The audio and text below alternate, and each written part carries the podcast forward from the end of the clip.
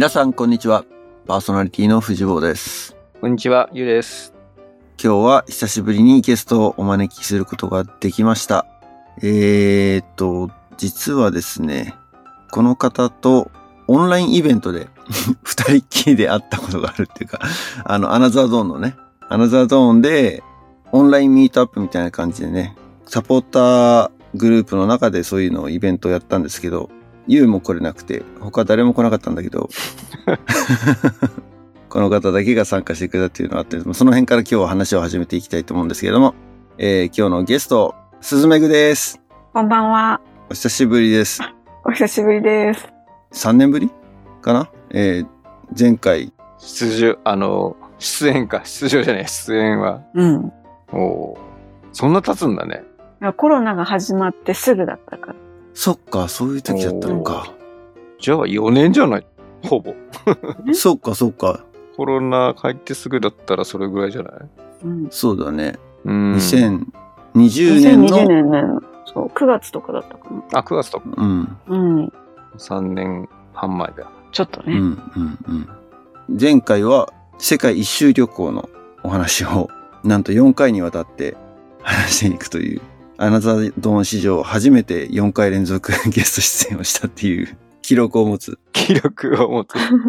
スズメグですけど、さっきも言ったんですけど、そのね、オンラインのイベントで、アナザードーンにゲストで出てくれた人、プラス、サポーターの皆さんをお招きして、たまにこう、オンラインのミートアップイベントみたいなのやってるんですけど、その時に、ちょうど1年前かなぐらいだったと思うんだけどね、うんうん。やって、あの、富士坊のハッピーアワーみたいな感じでやったら、スズメグだけがひょこっと参加してくれて、結局その回は他誰も来なくて、スズメグと二人だけで1時間ぐらいおしゃべりしたっていう。のがあったんだけど、その時に、引っ越しの最中だったんだよね。うん。そう。っていうか、もうあさって出国っていう風に言われて、え、何それっていう話だったんだけど、フィリピンに海外移住という形で行くという話だったので、今日はそれを、まず、なぜその移住が決まったのか、移住をしようと思ったのかっていうところからお話を聞かせていただけたらなと思うんですけども。今、あの、マニラにいるんですけど、えっ、と、フィリピンに、その、教育移住をしようって考えたのがちょうど5年ぐらい前で、えっ、と、2018年、19年のにかけて、1ヶ月ぐらいちょっとセブ島にいた時があったんですよね。あの、家族みんなでセブ島にちょっと旅行に行って、うん。で、子供たちに英会話の学校行かせてる間、えっ、と、私は学校をちょっと見学したんです。現地のね。現地のそう、うん。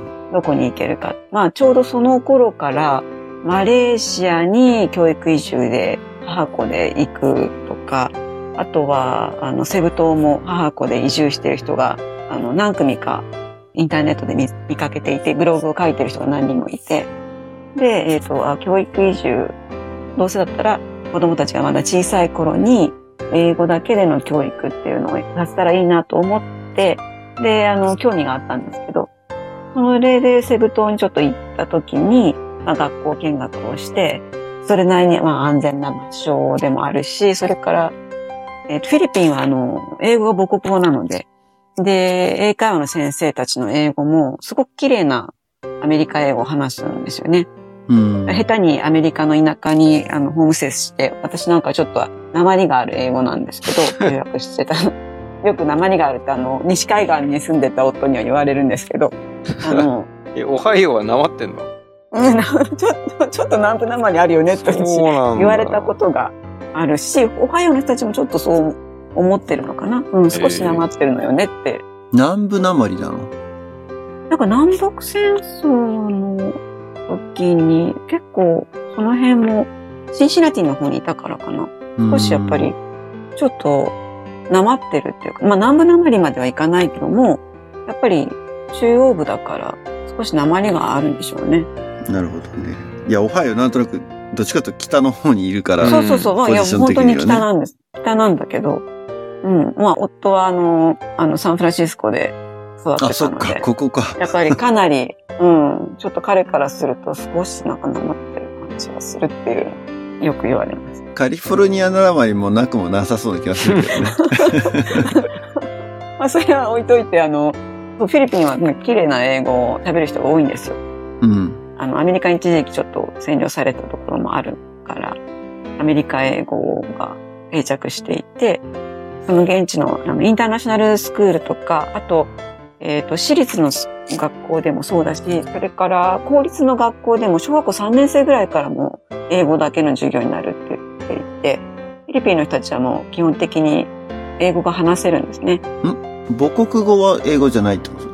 母国語はね、あの、基本的には例えばニュースではタガログ語って言って、ま、首都のマニラがある、えールソン島ではタガログ語を喋ってるんだけど、他の島では例えばセブ島ではセブアノ語、まミンダナオ島ではまた別な言葉、ボホール島も別って。あ、なるほど。島によって言葉が違うのか。そう。島によってそれぞれの言語があるらしくて。でも、今日タガログ語も共通語として、ニュースではタガログ語のニュースだし、うんえっと、小学校2年生ぐらいまではタガログ語をだけで授業をするっていうふうには聞いたこともあるし、3年生からは英語の授業になるんだけども、一応タガログ語の授業もあの受けてるようなの。だから、セブ島の人たちはセブアノ語とタガログ語と英語と3つ喋れるっていうことらしい。うん。お子さんの年齢はちなみにどれぐらいだったんですその考えた当時。考えた5年前見学した時は、娘が小学校の5年生で、息子が小学校2年生かな？あ ?3 年生かな？うん。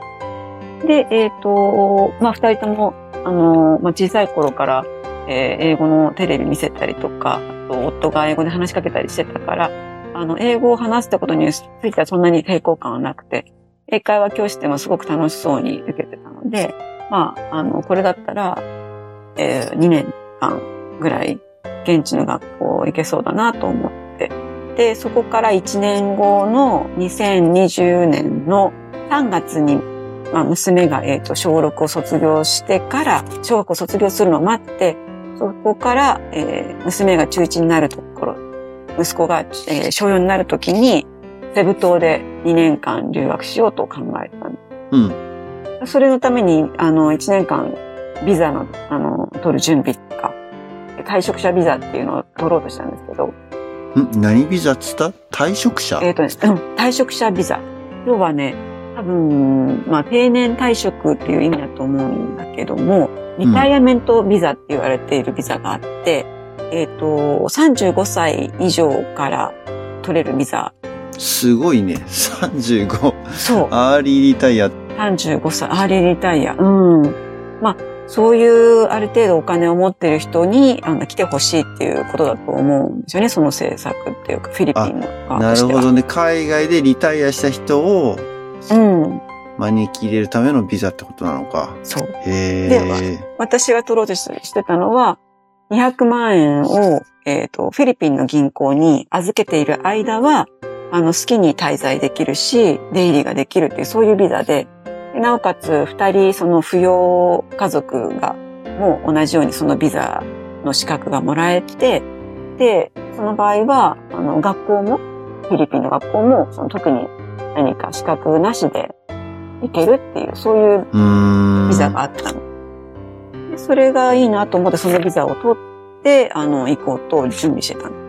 うんうんうん。そしたら、あの、ね、3月の本当にもう出国間際になって、まず予約していたホテルからキャンセルが来て。その次に、あの、航空会社からキャンセルが、フライトがもう飛びません。え、それはなんで？あ、コロナでねコロナあコロナ、コロナでか。そうなるほど。コロナで。なって行けなくなってしまって、まあそこからまあ、それでも数ヶ月後には行ける可能性もあるだろうしと思って、最初の、えー3ヶ月ぐらい、夏ぐらいまで、4、5、6、7、4ヶ月ぐらいの間は、まあ子供たちは家でいろいろ英語の勉強させながら、それからあと現地のセブ島のあの行こうと思っていた学校と連絡を取って、で、その、いくつかの学校はもう、いくつかの私立の学校はすでに、あの、オンラインでやりますって言い始めていたから、じゃあオンラインで入れますかって問い合わせして、でも、あの、学校の入学試験とかもオンラインで受けて体験授業をしてんすごい。で、入れるぐらいに、あの、なったんですよね。だけど、やっぱり4ヶ月ぐらいしたあたりからも子供たちがやっぱり、他の子たちはもうすでに日本の、あの、地元の子たちはすでにもう学校に行き始めてるのに、自分たちだけやっぱり行けないのはっていうふうになってきて、結局子供たちがやっぱり学校に戻りたいって言ったので、あの、オンラインの学校を辞めて、日本の学校に戻ることにした。んじゃあその間は日本の学校は、行かなかった。あの、もう、と一旦変更しますっていう手続きもしてた。もう済ませてしまっん。なるほど。た。だけど、まあ結局その後コロナで随分ひどくなってしまったから、そのまま学校に行き続けて、娘はだから中学校3年間卒業して、で、息子も小6卒業するまでだから日本の学校で過ごしたのね。うん。でも、また娘が高1になる時点、息子がその中1になる時点で、また海外にそろそろ行けそうかなと思ったので、また一昨年ぐらいから準備してたんですよ。そのうん。セブ島に行くか、もう一つマルタ島っていうのもちょっと面白そうだなと思って、マルタ島の留学とかも調べていたんですよね。そうしたら、夫が転職をしようと思って会社に相談したら、転職しないで、社内で移動しないかって言われて、うん。それで、じゃあ、あの、英語圏でアジアでどこかの支店に行けませんかって相談したら、今、ベトナムとマニラで空きがあると。どちらに行きますかって言ってくれたので、あじゃあ、マニラに行こう。それが決まったのが、あの、一昨年の秋ぐらいから。うーん。じゃあそれは追い風になったっていうか、渡りに船な感じだよね。うん。最初はあの、夫はもう日本で仕事をしながら仕送りをしてもらって、私と子供たちで行くっていうつもりだったのが、うんうんうん。あの、夫も、夫の仕事でマニラに行けることになった。ってことは、ビザの種類も違うことになるの？そう。配偶者ビザ。じゃなくな、だから、はい、私は配偶者ビザだし、子供たちも、その夫の、えっ、と、9G って 9G ビザって言うんだけど、就労ビザを、うんあ。の、取るから、子供たちもそれで学校に行けることになった。うんうんうんただそのビザがね、なかなか癖者で、フィリピンは本当になかなかあの簡単に取れなかったんだけど、とりあえず夫は去年の2月ぐらいにもマニラに転職して、えーで、私たちは3月に子供たちが卒業した、してから4月にマニラに来て、うん。それは、娘さんが高1になる4月？そう、高1になるとき、うん。で、息子が中1になるとき。まあ、マニラに来ることになってから、だからまあ、今度は慌てて、マニラの学校十何校調べて、うん。基本的に公立の学校は、あの、外国人は行けないので、私立の private school か、インターナショナルスクールにしか行けないので、まあ、ネットで探せる限りの、あの、外国人を受け入れているような学校を探して、15個ぐらい見つかったので、その、そこで、あの、 Zoom でいろんな学校に問い合わせて、学費はいくらかとか、あの、どんな、あの、授業してますかって問い合わせて、で、ある程度、まあ、目処、目星をつけて、マニラに、えっ、と、越してきました。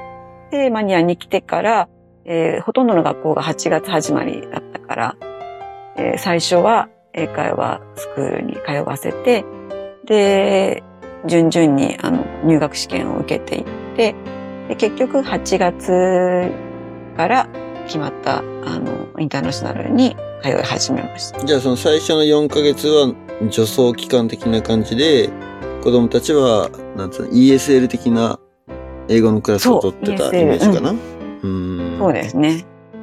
ESL は、あの、English as a Second Language の頭文字、頭文字ね。あのーまあ、それでも、えっ、と、マニラの場合はあまり英会話スクールがセブみたいにないから、その子供の受験向けっていうのはちょっとできないんだけど、英会話をするのはできますよっていうことで。だから、週に、まあ、ほぼ毎日、え2時間ずつ子供たちは英会話スクールに通って、まあ、英語に慣れていった。で、その間に、あの、受験をして、3校受けたのかな？うん。3校とも大体、あの、合格だったんだけど、その中で一番良さそうだった学校を選ぶ。ちなみに日本にいるときにインターナショナルスクールっていう選択肢はなかったの？うーん、まあ住んでるところがすごく、あ、そっね、か。千葉の田舎だったっていうのもあるんだけど、うん。やっぱりそうじゃなくても、その前にあの湘南に住んでいたことがあったけれども、インターナショナルスクールのその学費がね、あ、高いんだ。うん。で、えっ、と、どうしてそのセブ島で、えー行かせようと思ったかっていうと、あのー例えばそのセブ島で行こうとしていた学校は学費が年間30万とか、そのぐらい私立で。私立。えっ、と、そこは、えっ、と、モンテッソーリ教育だったかな？の中学校、高校があるところだったんだけど、安いし、全部英語の授業ができるっていうことで、他にも十何万っていうあの学校もあったし、もちろんもっと高くて100万ぐらいのあの学校もあるんだけれども、日本のね、インターナショナルスクールに行くよりは安い。なるほど。ただ、マニラは、あの、また違っていて、えっ、と、マニラもその15校を調べたんだけれども、結局、どこもその学費が高すぎて、最終的にまあ本当に一番安いところを選んでる。あ、そうなんだ。そうは言ってもやっぱ高いんだ、じゃあ。すごく高かった。うん、一番高いのが、その、政府機関が言っている、えっ、と、ISM って、インターナショナルスクールオブマニラ。そこが多分一番高いんだと思うんだけど、そこはあの、いろんな政府機関の子供たちのために作られたインターナショナルスクールだから、えー1000人以上学生がいるし、1年生から12年生まで。うん。で、そこは、だいたい年間650万とか。おおえぐいなそんなするんだ。うそうすごい。もうとても、いや最初そこいいねって言って、そこに見学したいなって、その、最初来た時言ったけれども、もう学費を聞いて、これはもう払えない。一年でしょ、うん、1年。一年でが、600ってことでしょ？そう。会社がもし払ってくれたと思って聞いてみたんだけど、やっぱ会社もそこまでは払えない。会社でそれ払ってくれるんだ、でも。てか、あのね、そこまではっていうか。や日本の、うん。なんかね、日本企業で駐在で来てる人の中には、会社がやっぱり、あの、学費払ってるところっていっぱいあるのよね。ああ、あるね。そうね。駐在はそうだね。そうう。ん。家賃も出しますみたいなのあるよね。うん、そう。だから、結構日本人もたくさん行って、100人ぐらい日本人いるんじゃないかな。すごいたくさん通ってるんだけど、まあすごく高い。そうでもね、そこに通っているおお子さんが、のお友達がいるんだけど、やっぱり卒業するときは、ハーバードとかスタンフォードとかアメリカだとそういうところに行ける子もいるし、あの、イギリスだとオックスフォードとかそういうところに行く子もいるし、そうじゃなくても、まあ、欧米のある程度の大学に、えー進学できるだけのその学力と、それから、まあ、ボランティアもさせるし、それから部活動もすごく充実してるし、すごくいいインターナショナルスクールだと思うな。そこにはだからうちはちょっと活かせられないから、じゃあ他に、あの、いいインターナショナルスクールをってはじめ、あの、探して、で、えーっと、それでも130万ぐらい、うん。うん。一人ね。う。うんん。大学行かせるのとなんか変わらないな、みたいな。そうね。そう。だからセブ島の時よりも確実にマニラの方が。国内でそんだけその差があるのはすごいうね。ん。島によってってことでしょ？そう。でも、実際来てみたら、私はちょっとそのインターナショナルスクール探せなかったんだけど、現地のそのフィリピンのマニラに住んでる親たちは、中高一貫校でなんか進学校に行かせるらしいよね。 private school っていう私立の学校に行かせてる、その勉強熱心な親はそういうとこに行かせていて、そういう学校にあの行けると、例えばフィリピンでいうなんか東大みたいな UP、 University of フィリピンとか、それからアテネオ大学とか、結構有名なあの大学に行けるらしいんですよ。うん。だから、まあフィリピンのある程度の学歴を目指したいんだったら、そういうプライベートスクールに行かせるのもよかったかなと、後でちょっと思います。なるほど。それはね、でも見つからなかったのね。あの、ネットで探してたところでは見つからなくて。なので、今子供たちは、アメリカの西海岸の高校を卒業資格がもらえるっていうえーインターナショナルスクールに通う。え、そういう資格があるんだ。うんあるっていうか、その海外にそういう資格をカリフォルニアがエクスポートしてるってことでしょ？なんかワスクって言ってたんだけれども、マスク。うん、ワスクっていうその西海岸の高校が所属している組合というか団体があるらしくて、そこが、その団体が今、マニラにあるそのインターナショナルスクールをちゃんと同じ高校を卒業しましたとして認めますよっていうふうに言ってくれているということななるほど。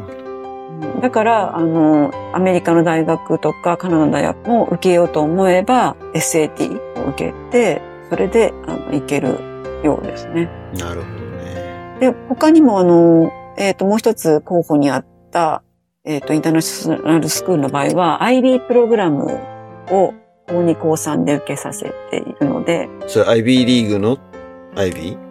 うんうん、えっ、と、バカロレア、国際バカロレアの資格。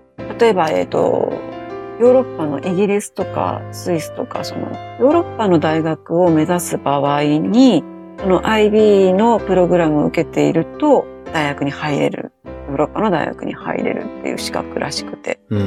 それを受けられる学校も、で、さっき言ったその、まあ一番政府機関が言っている ISM っていうところのインターナショナルスクールは、やっぱり高2高3で IB の授業を受けさせて、それでもうヨーロッパにもアメリカとかカナダとかオーストラリアとかどこの大学でも行けるようにっていうふうに授業をしてますっていうことです。で、結構留学が一般的なんだ。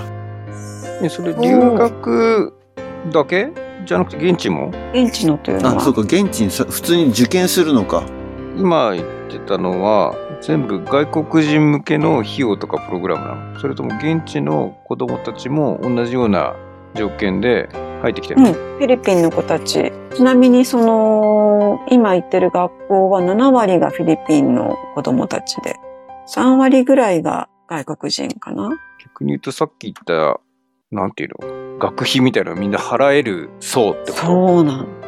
うん。なるほど。だから、ね、結構なお金持ちだと思うね。特に、その、まあ、今行ってる学校は百何十万だけど、やっぱそれだけ払えるだけの給料をもらってるフィリピン人の人たちっていうのはやっぱり確実にいて、で、もう一つその ISM っていう方はやっぱりもっとお金持ちが、フィリピンのお金持ちの子供たちが通ってる。うんいや、もう日本よりリッチなんじゃないのって気がしてきちゃうよね。だって。うん。周りを見てもさ、年間120、30万の学費の私立に、あ、日本の、そうね。それこそだって高校私立ってそんな高い？高くない。ね。まあ、学校によるよね。かかる学校はあると思う、いやでもそれはだからほら、上の方ってことでしょ、うん。今のだってメグの話だと下の方がって話じゃん。まあねインターナショナルスクールね。インターナショナルスクールでっていうのは日本のインターナショナルスクールは高いからまあまあまあだからうん相場感としたらそんなに変わんないよってことだよねそういうことか。ううんん、うん、そう。いや、だからマニラは本当に高いなと、うん物価もね、高いなと思って。今はあの、引っ越して、えっと学校の近くに住んでるから、少しマニラの中でも北寄りのところでもう少し、えっと住居費とかも安いんだけど、前住んでたところは、マカティっていう中心地のロックウェルセンターっていうすごい高級住宅街というか、高級オフィス街っていうのかしら。そこに住んでたんだけど、そこにあの住んでるやっぱりフィリピン人の人たちは本当にお金持ちだと思う。うん東南アジアだから、イメージ的に日本よりももっと物価が安くって、うん、そ貧しいとまでは言わないけれども、う。うん、ね、ベトナムなんか俺この前旅行した時はやっぱ、まあまあ、物価とかの面で見ると、安いよなっていう風な印象はあったけどね。うん。そうね、この間あの、ボホール島に行ったけど、その時は、やっぱりちょっと途上国というか、うん。あの、すごくのどかな、国家的な場所だし、そんなにこう進んでるようなところじゃなかったんだけど、やっぱりマニラはちょっと特別なのかなというのと、あとセブ島のその中心地もそうなのかもしれないけど、フィリピン国内でも二極化っていうか、うん、都市と地方とで、だいぶこう格差が生まれてきてるっていうような。そうね。まあどこもあんのかね、それはいねや。ただね、マニラで住んでて思うのは、マニラの中で、あとすごくお金持ちの人と、すごく貧しい人と一緒に混在してるっていうのがすごく不思議な。風景な例えば、お金持ちのね、人が、はほとんどお手伝いさんがいるんだけど、お手伝いさんは住み込みでだいたい日本円で、えっと高級地だ、住宅街とかだと5万円ぐらいで住み込みで働いている。月5万円。そう、月5万円。うんで運転手さんとかも、雇われ運転手さんもそのぐらいの金額で働いて、で、そのその人たちはその金額で、まあ、自分たちの家族養っているのよね。うん。でも、それがちょっとそのマニラの方が、今住んでるところなんかだと、手伝いさんも2万円ぐらいで住み込みで働いてるって言ってるから、すごいお金持ちの人はもう月々100万、200万とかもらってると思うんだけど、同時にそういう人たちのところで働いてるお手伝いさんとかは、この額はもらってないんだよね。うん。すごい差だからねマニラは本当にいろんな階層の、なんというか人たちが一緒に混在していて、例えば高級な住宅街のすぐ裏通りは、2階建てのなんかバラックみたいな、ちょっと貧しい地域みたいなのがどこにでもあるの。でも多分そこからお手伝いさんとかは運転手さんに通ってるのかなって思うような、うん。うん。すぐそばに住んでるんだけど、貧富の差が身分とかないんでしょ？身分ないだろうね。うん。フィリピンの場合はその階級とか、まあ、なんか貴族みたいな人たちはいるっていう噂は、あの、本では見たことはあるけれど、その人たちはスペイン語で喋っているっていう、うんうん。昔のね、スペインが植民地にしてた時からいる人たちとか、今の、まあ、財閥っていうのがいくつかあるんだけど、あの、華僑というか中国系の財閥もあるし、それからスペイン系の財閥の人たちもいて、そういう人たちが、まあ、高級住宅街を作ったりとか、ショッピングモールを持っていたりとかはしている。うん。もともとフィリピン。基本的にはやっぱりもう資本の差で、それだけの格差をが生まれてるってことなんだ。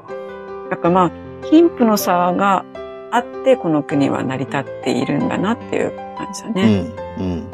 で、話を、えっ、と、学校に戻していくと、じゃあお子さんは、まあ今はもう現地の学校に入学して、とまあ現地のインターナショナルスクールだよね。に入学して、英語で授業を受けて、カリキュラム的にも、現地のフィリピン人のことと同じカリキュラムで受けてる。特別何かもちろん。外国人向けのプログラムがあるわけでもなく。そうそうそう。あの、もう普通に、あの、入学していますね。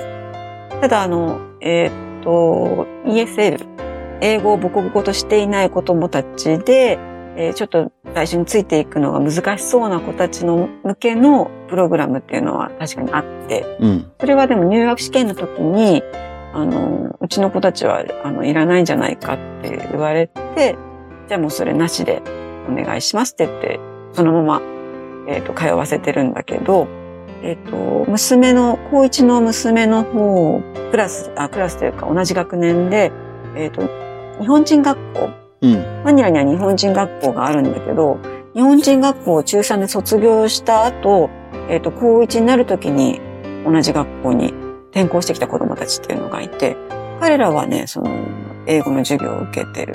申し込んで受けてるね。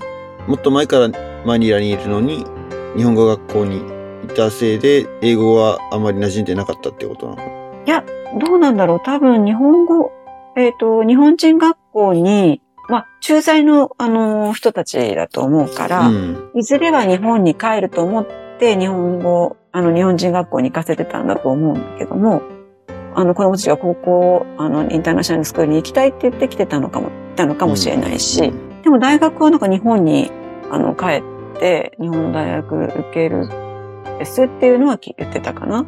だから、まあ、帰国子女枠というか、えっ、と、3年間、英語の授業を受けられるから、英語をものにしたいということかもしれないね。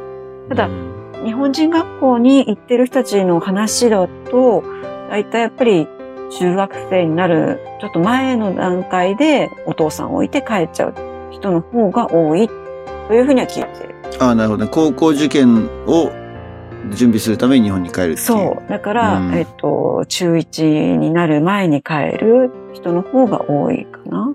うん、うん、うん。実際子供たちの反応はどうなの？その、ももともとそれに対してはポジティブに、あの、海外に行くってことに対して。あのーそれはね、えっ、と、4年前に企画してた時は、えっ、と、娘は行きたいって言っていて、息子は行きたくないって言ってたんだけれども、うん。今回は、あの、二人とも行きたくないだったの、実は。あ、そうなんだ。へ そう。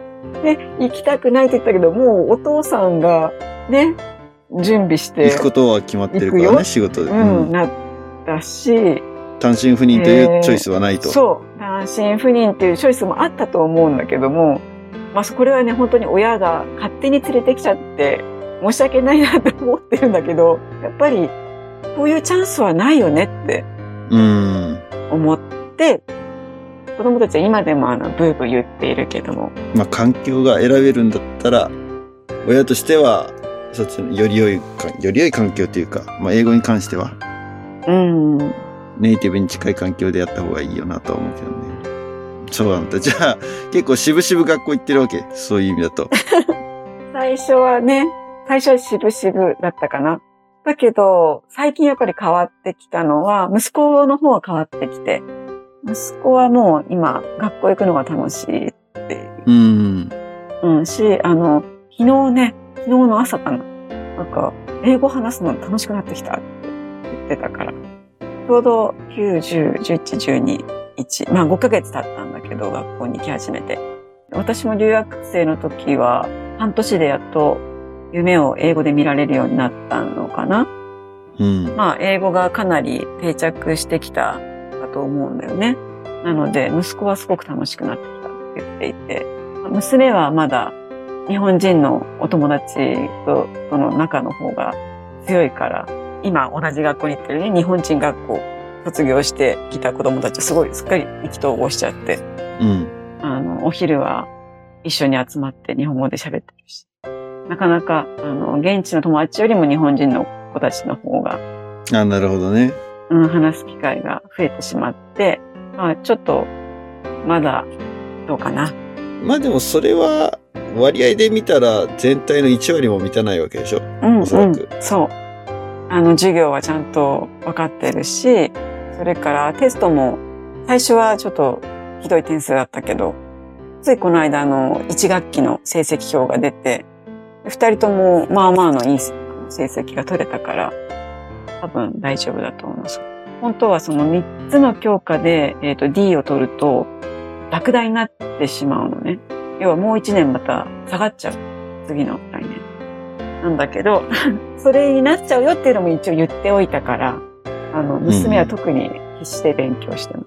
まあでも英語を喋るっていう会話をすることに対しては、二人とももう抵抗はないっていうか。抵抗はない。かなり、あの、スムーズにうん。英語を喋れるようになってきてる。発音の矯正とかもどうなの？発音もね、結構ちょっと遅遅いかなって言ったんだけど、あーあ、高校生ぐらいからだと、なるうん。ある程度、なんていうのかな。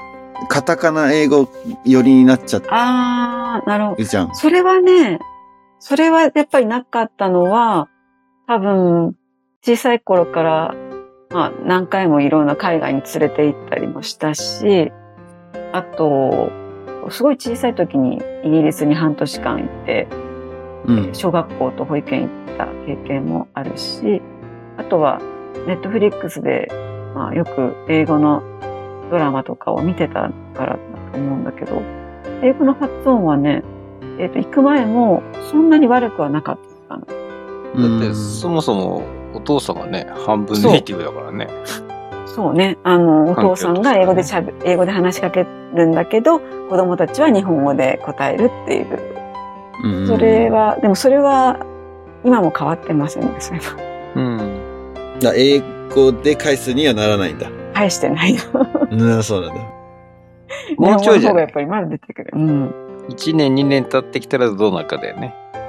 今は私の英語がおかしいって二人とも言い始めてるからね。あー、それな。辛いよね。辛い。辛いよね言われると自分ももう長男はね、さすがに言わなくなったっていうかもう、分かってる。まあ、彼もだからちっちゃい時はそういうふうに指摘をしてたけど、うんもう、うんうんあの、お親にそんなこと言ってもしょうがねえやっていうふうに分かって、あ諦めてくれた。そうそうそう分かってくれた。親も別にそれ改善しようとしてないっていうのもあるんだけど。で、今だから、長女、小学校1年生の長女が、もうだんだんだんだん英語にシフトしてきてるってのもあってそうするとね、うんうん。うん。あの、未だにだから Daddy L と R 逆だよって言われる時もあるし、うん。ね全然指摘されますよ。その、本とか読み聞かせがだんだん、日本語の本だけじゃなくて英語の本も読み聞かせするようになってくるからさ。そうすると、そう。やっぱ無意識にね、飛ぶところがあるんだよね。うん。気をつけないと、緊張して本を読み聞かせるようになってきた。まあね、親を超えてほしいから。そうね成。長ですよね。子供の成長です。やっぱり、そういうネイティブからすると、移民の英語ってのはおかしな感じで聞こえるっていうか。そうね。でも私がイギリスに行って言われたのは、なんか、やっぱり日本人は日本語なまりの英語だとなんか可愛いよねみたいなこと言ってた気がするなそう。変になんか直さないで日本語なまりの方が喜ばれるってお友達が言ってた。そのイギリスにね、長く住んでるお友達が。うん。まあでも社会的にはここに関してはね、みんな移民が多いから、それぞれの国の鉛があって、で、誰もそれについて何も言わないからさ。うんうんうん。俺の会社で仕事してるのも、チーム15人ぐらいいるんだけど、俺が日本人で、もう一人中国人がいて、もう一人ブルガリア人がいて、残り全部インド人なので、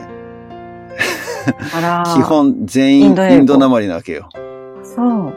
へえ、インドなまり。そう。そうするとたまにさ、あの、息子の送り迎えとかの時間とミーティングが重なったりすると、車運転しながら Zoom でミーティングとかするわけよ。うんうんうん。で、俺はもう慣れてるから、普通に運転しながらでも、なんつうの、注意を100%ミーティングにフォーカスしなくても、普通に会話は聞き取れるんだけど、うん。隣に座ってる息子が、何言ってるか全然わかんないって言われて、これ英語って言うぐらい、あ、そうなの？ええ本当。あそう、あ、面白い。そういうもんなんだってへいう。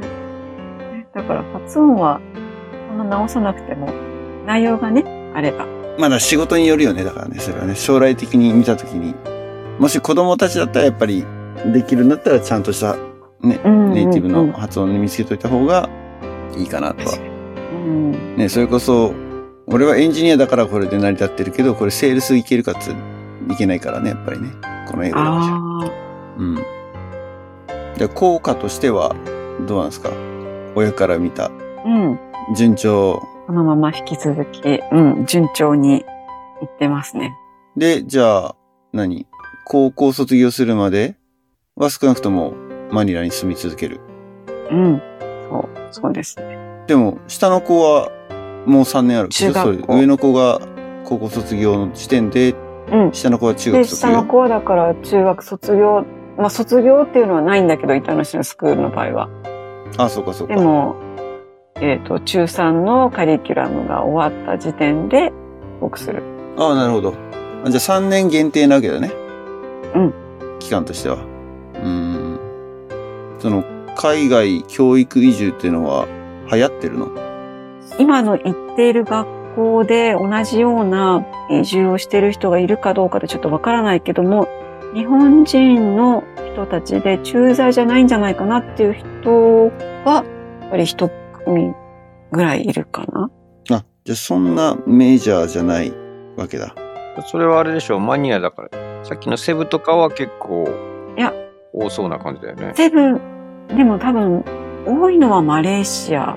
うん。あ、そうなんだ。マレーシアマレーシアが多。分多いんじゃないかな。あの、マレーシア今インターナショナルスクールがたくさんできて、そこに行かせてる、行かせるために、あの、母子移住でしてる人はいっぱいいるというふうに。お父さんは日本でそう。出稼ぎをしている状態ってことだよね。出稼ぎじゃないか。出稼ぎじゃなくて、あの、仕送り。仕送り。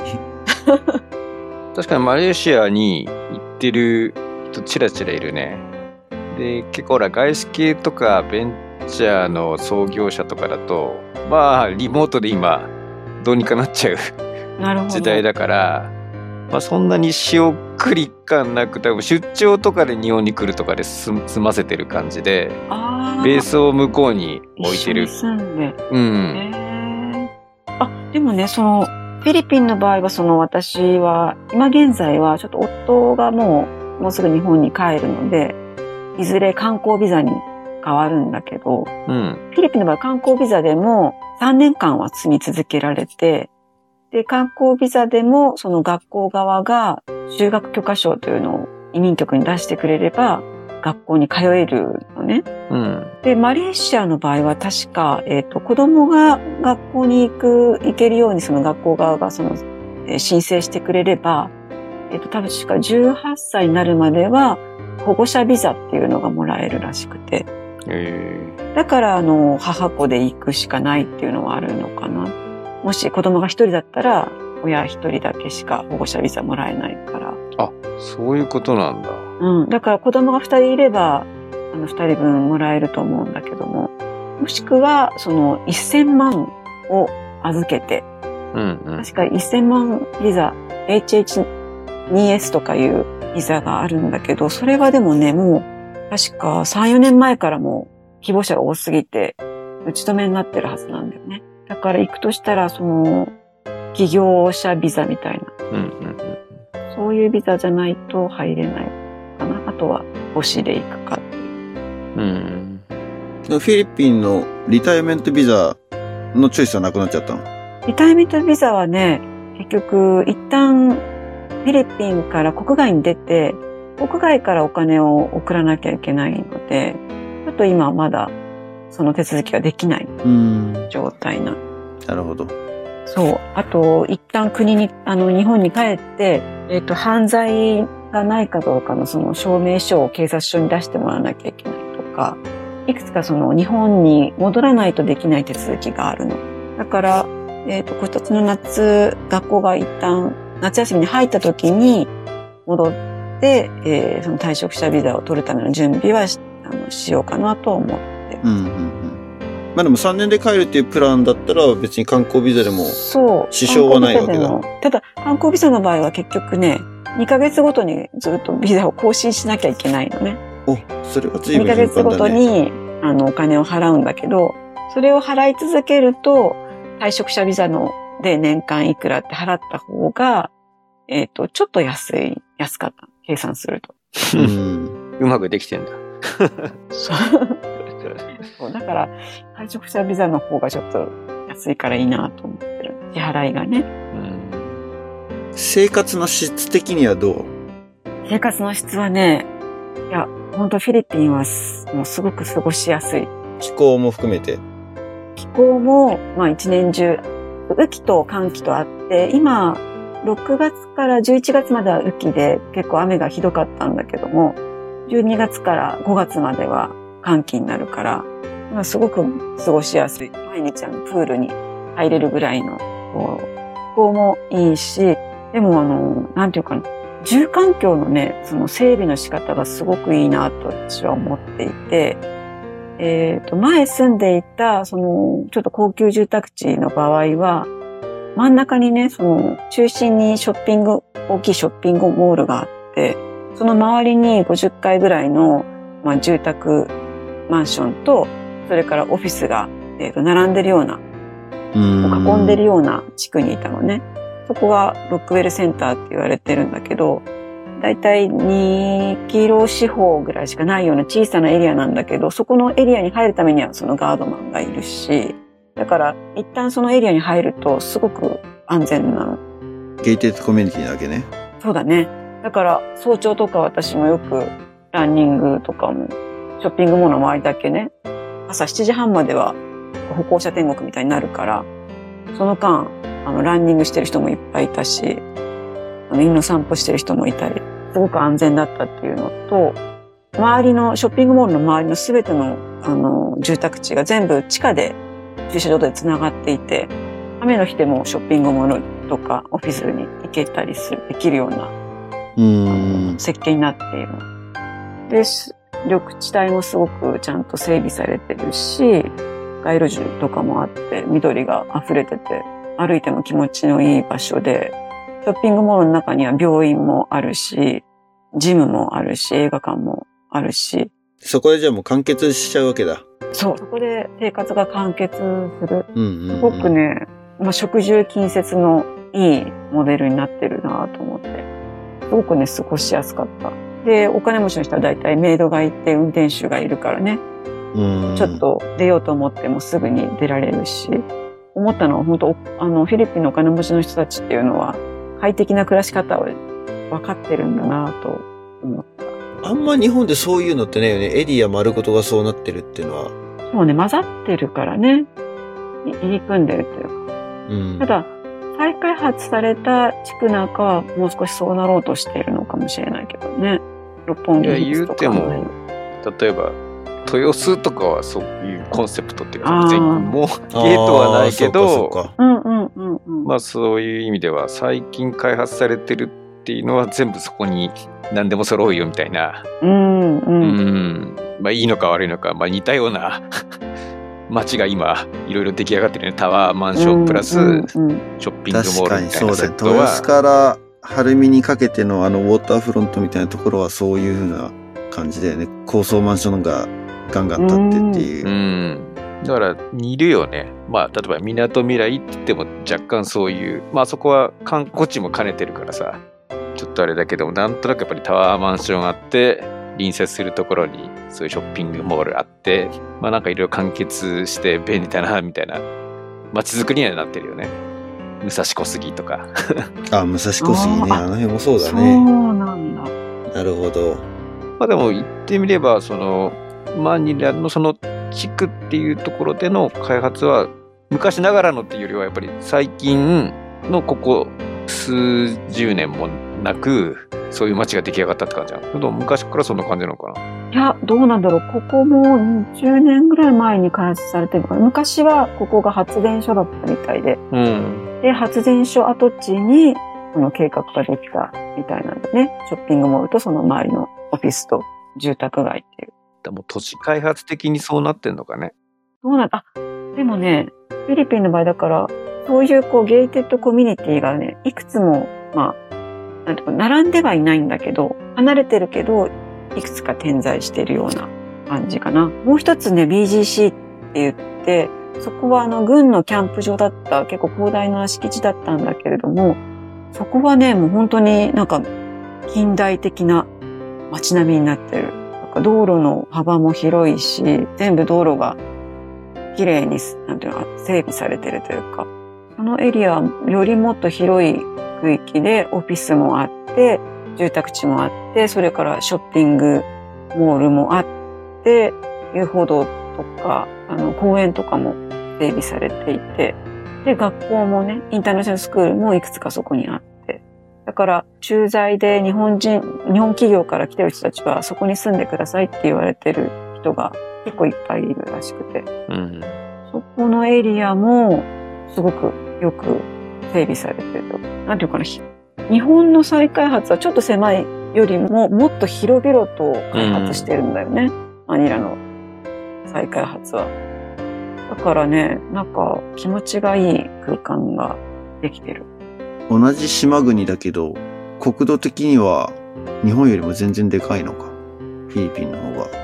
そうね、どうなんだ結構人口はもう1億1700万人ぐらい。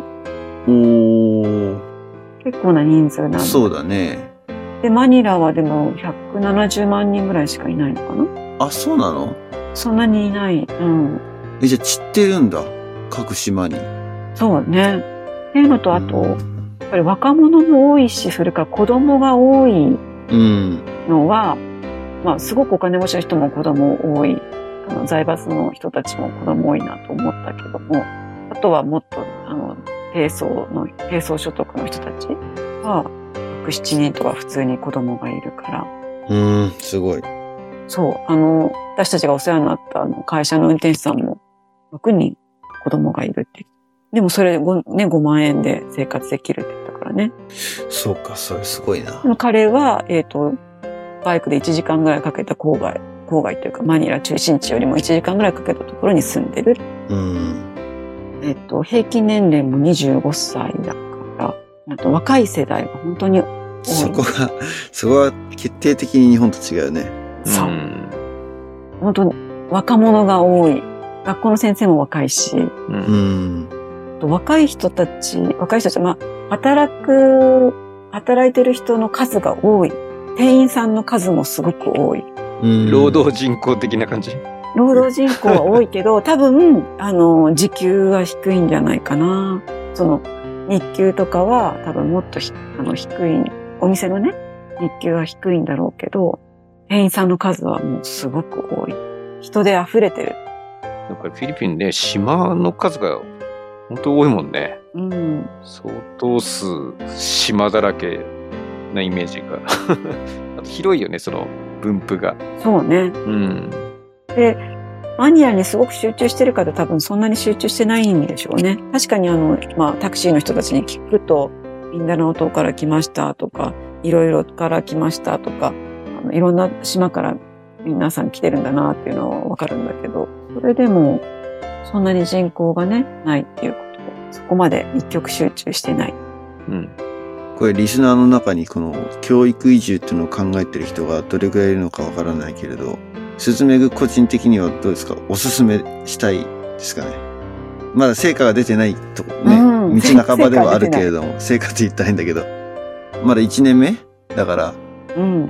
そうね。やっぱり、今まで、えーっと、駐在でね、行ってる人たちの場合は、おそらく日本に戻ることを考える人たちは中学校入る前に戻っているから、中高生って一番多分少ないはずなんだよね。うん。駐在で残ってる人たちも。で、もしそこで残るとしたら、おそらくもうそのままその国の大学に行かせるっていうつもりで、そのまま住んでる人たちがいるんだろうけど、本当に子供たちがどういう進路を選ぶかわからないんだけども、中高生って思春期のすごく一番多感な時期で、で、友達の影響もすごく受けるし、まあ大人の影響も受ける。で、なおかつ学校での英語のレベルっていうのが、やっぱりかなり難しい英語だから、授業内容も。それを2年間なり3年間なり学べるっていうのはやっぱり大きな、将来的に自分、あの、彼らにとっては大きな財産になるんじゃないかなとは思ってる。うん。ただ、まあちょっと日本にこれから戻るっていうことを考えると、やっぱり高校受験とか大学受験を考えると、ちょっと不安はもちろんあるんだけれども、まあそれをこううまく乗り越えてほしいなと思う。親もね、できる限りサポートしたいと思ってるんだけど。やっぱり自分の選択肢が増えるっていうか、私自身が高校生の時1年間留学したんだけれども、結局その後、その英語関係はそこまです広げられなかったから、なんていうか、海外に行っても、やっぱり英語の実力がまだまだだなと思うし、会話になかなかついていけないっていうのはまだあるんだよね。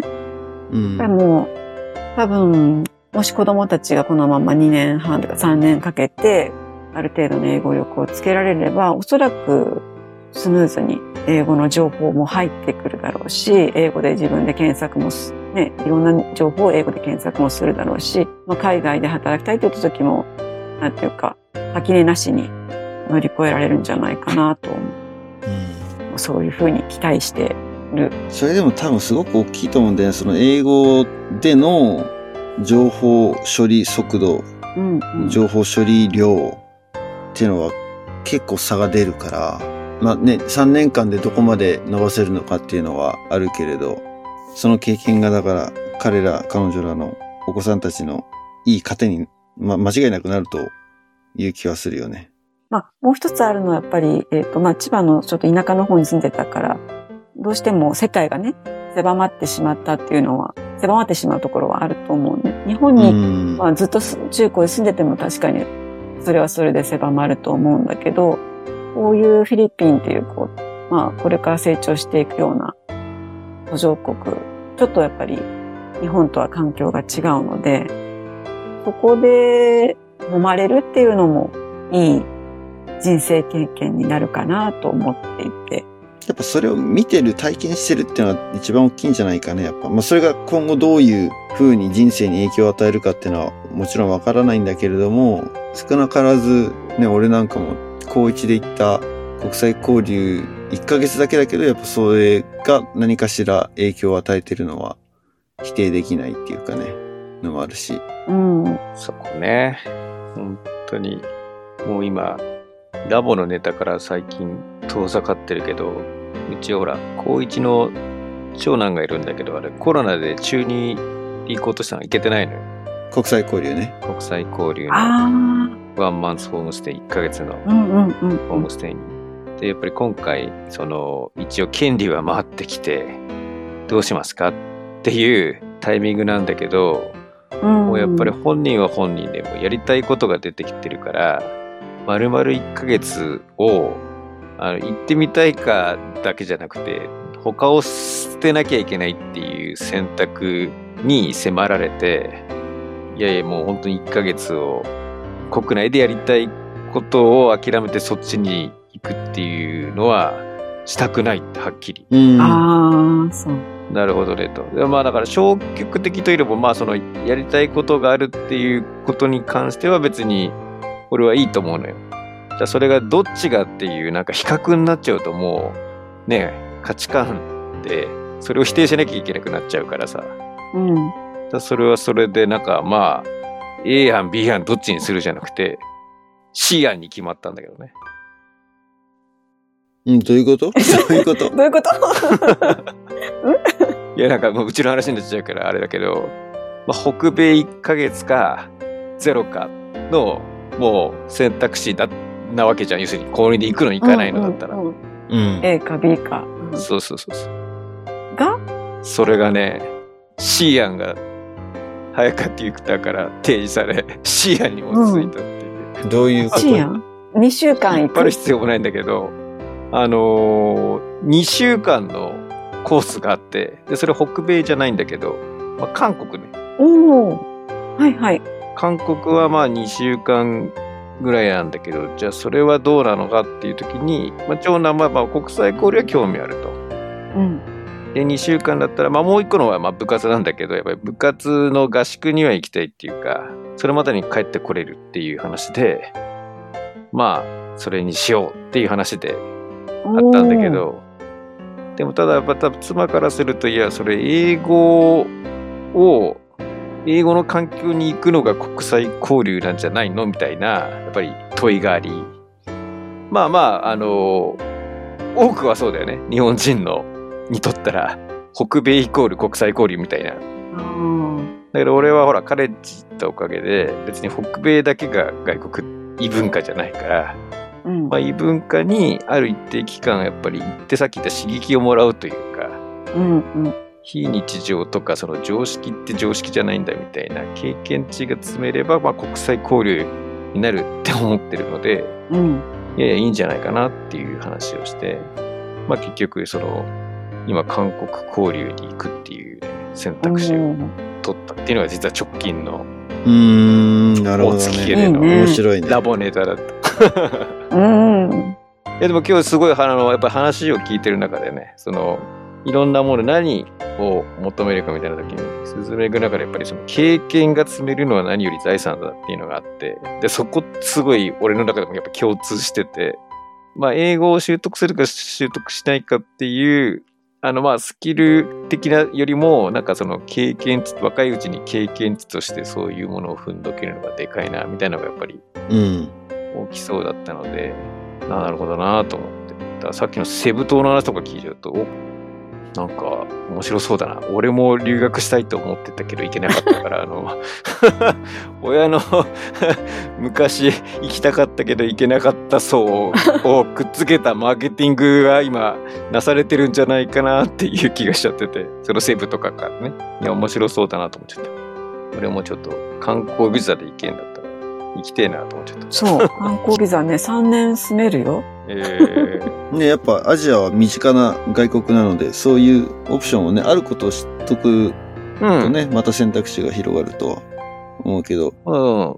で、ランニング仲間でも、中に今、留学ソムリエじゃないけど、その、これ海外留学ソムリエ？で、そう、やっぱり留学をするっていうことを、もっと広めた方がいいって思ってる人たちがいて、で、結構その親子留学だ、いろんなものを、今メディアを通して今情報発信して、結構反応いいらしいのよ。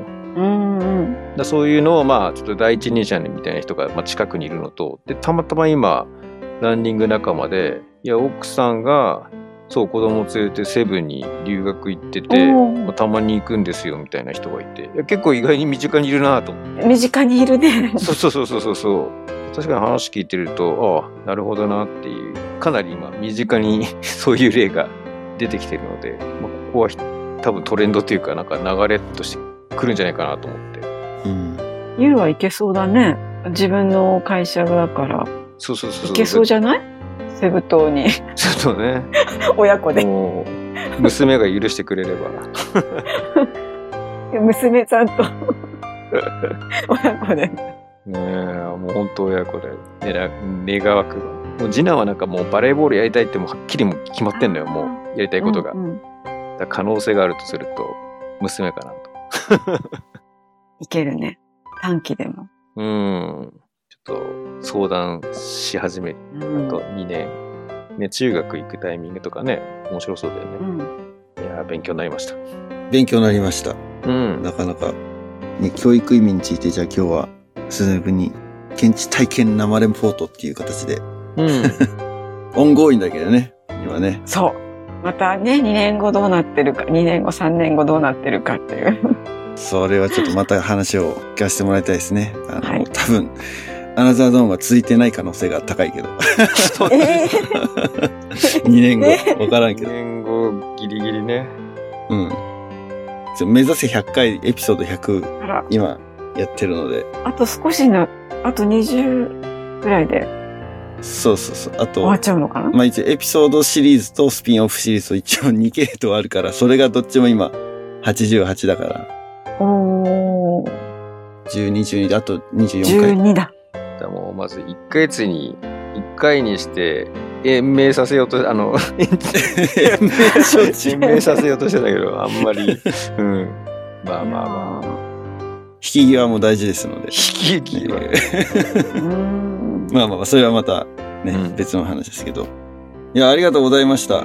貴重なお話を。はい、ありがとうございます。